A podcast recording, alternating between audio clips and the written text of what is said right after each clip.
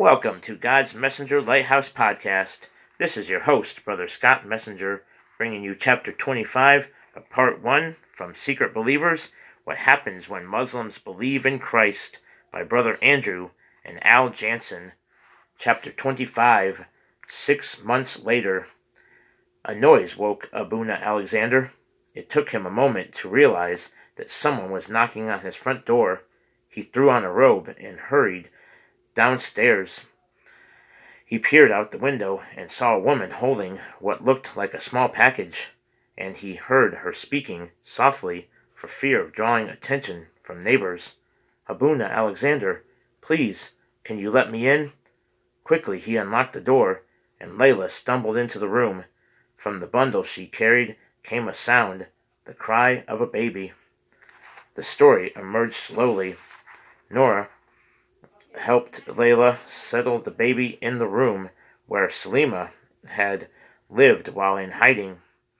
Then they talked until daybreak. Layla started from the day of her abduction. Initially, she didn't know who the kidnappers were, but gradually it had emerged that there was a distant cousin who was attracted to her, and after the conversion of her uncle to Islam, he had become increasingly in- interested in having Layla for himself. At first they tried to be nice, to have me say the Shahada willingly, but of course I refused. Layla's words spilled out as though the pressure had built up and suddenly the cap was off and her emotions overflowed. They locked me in a shed. They beat me. They made me work as a slave. I was forced to get up as soon as the rooster crowed and often I didn't get to sleep until midnight. Tears spilled frequently, and the priest's wife provided comfort for the frightened girl who had grown into a young woman during her years of abduction. One day they were very impatient. They dragged me to a mosque and told me to say the Shahada. They promised to kill me if I resisted. Abuna, will God ever forgive me? He knows that I didn't mean those words. I didn't really become a Muslim. Of course our Lord forgives you, the priest assured her. Father, they told me that once I said the words, I was always a Muslim and could never go back. You didn't mean it in your heart, said the priest. They told me I could be killed for blasphemy if I ever went back. The priest raised the intensity of his voice as he said, Layla, they are intimidating you. Our Lord Jesus is stronger than their threats. Do not listen to their lies. You belong to Jesus. Layla thought about these words and seemed to take comfort. She continued her story. My father and mother came to see me, and I so much wanted to tell them the truth, but the boy was right behind me, and he had a knife, and he promised he would kill me if I didn't say exactly what he told me to say, that I was a Muslim and I was happy. Oh, father, it was horrible. The priest asked about the baby. After my family left, those people decided to move me to another farm. The boy who had kidnapped me was tired of me now, and he gave me to a friend. He told me that Abdul Kawai was now my husband, and he would beat me if I didn't obey him. She wept as she told about the brutal way he came upon her every night. She dreaded the evenings, at least during the days, even though she had to work hard, she could lose herself in her work. But at night she thought of her family and endured the horrors of her attacker. Even after she realized that she was pregnant, her nightmare didn't end. She was now she never she was never allowed to let up in her work, and she often had to do her chores while sick. And when the contractions began, she had the baby on a couch in the family farmhouse. Of course, her husband was very proud to have a son and considered him a Muslim. Abuna Alexander, I will never let my baby be a Muslim, never. I don't care what anyone says. Every day I pray for him I've tried to remember all that you had us read in the Bible, and I told the child the stories of Jesus. whatever I could remember.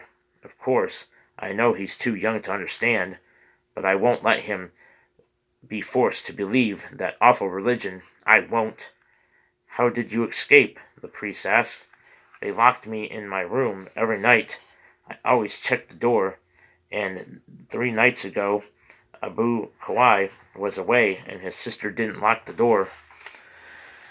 I took the baby and ran into the field.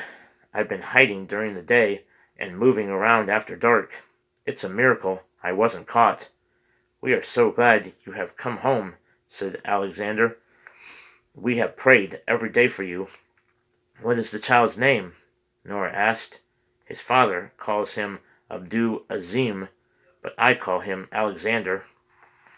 Abuna Alexander trembled as he shook, as he stood in front of the packed sanctuary. This was the third parish meeting since he had discovered Mustafa's body with the threatening note in front of the building. There were even more people here than at the first two meetings.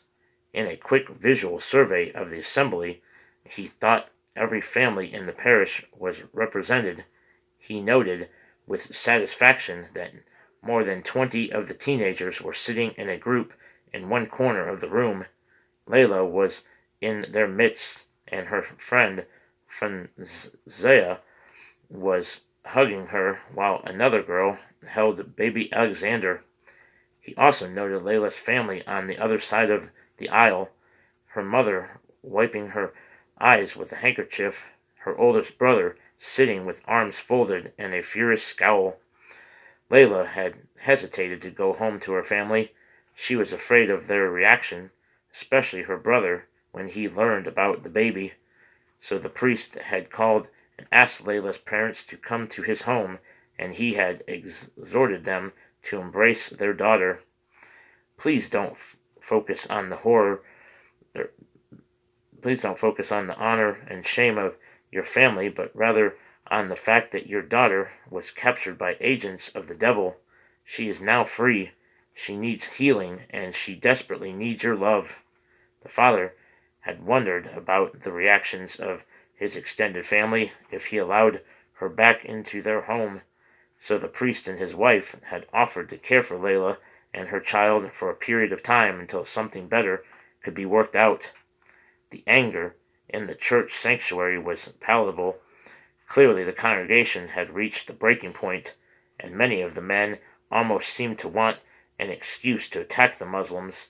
The priest prayed that God would give him words to somehow diffuse the anger. They have threatened to destroy our church, one of the parish council members was speaking. They steal our daughters. They burn our shops. It's time for us to take a stand. We must not let them push us around anymore. The government will not support us. The police will not defend us.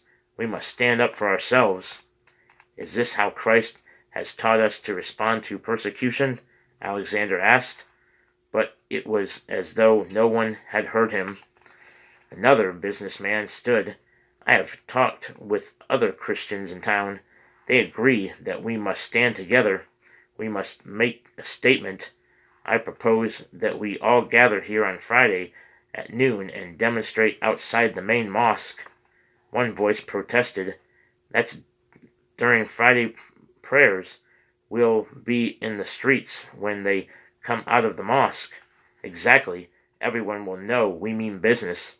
But what if they attack us? said a voice from the back of the church. Then we fight back, said the parish council member. We have guns too, shouted one of the men. No, shouted the priest. Everyone grew quiet. That is not how we will respond. We ought not to lower ourselves to their standards. We are Christians. We should be different. We can't let them intimidate us, said the council member. And we won't, Alexander answered. But never will we send a message of hate. I know we're all scared. We're angry, and that's understandable. But if we react with guns and violence, we are no better than the fanatics of the Muslim Brotherhood. There is another way, a better way.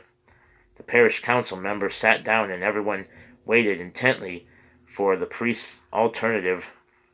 As you know, for two years now, we have had a prayer meeting every week involving people from every church in town. I have talked with my fellow ministers about this situation. We propose to call a special assembly. We will erect a tent and invite all Christians to come, and we will also invite Muslims to attend, and we will tell them that we forgive them. There was an eruption of voices in protest. Finally, one man gained the floor and said, How can we forgive? People have died. Our shops have been destroyed. They rape our daughters and threaten to destroy this building.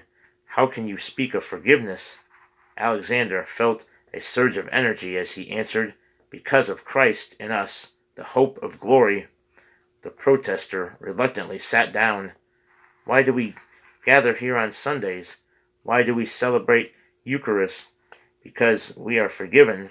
Most Muslims know nothing about forgiveness. We are not going to seek revenge because our neighbors need to be shown the love of Christ. One woman raised her hand meekly, and Alexander nodded for her to speak. Father, we're afraid, she said. Of course you are, sister, the priest said gently. We are all afraid. But what is the promise God gives us? Perfect love casts out all fear. Brothers and sisters of St. Mark's Church, we must demonstrate to Muslims in Suk al the love of Christ. That is our only answer. Next time, chapter 26, six months later.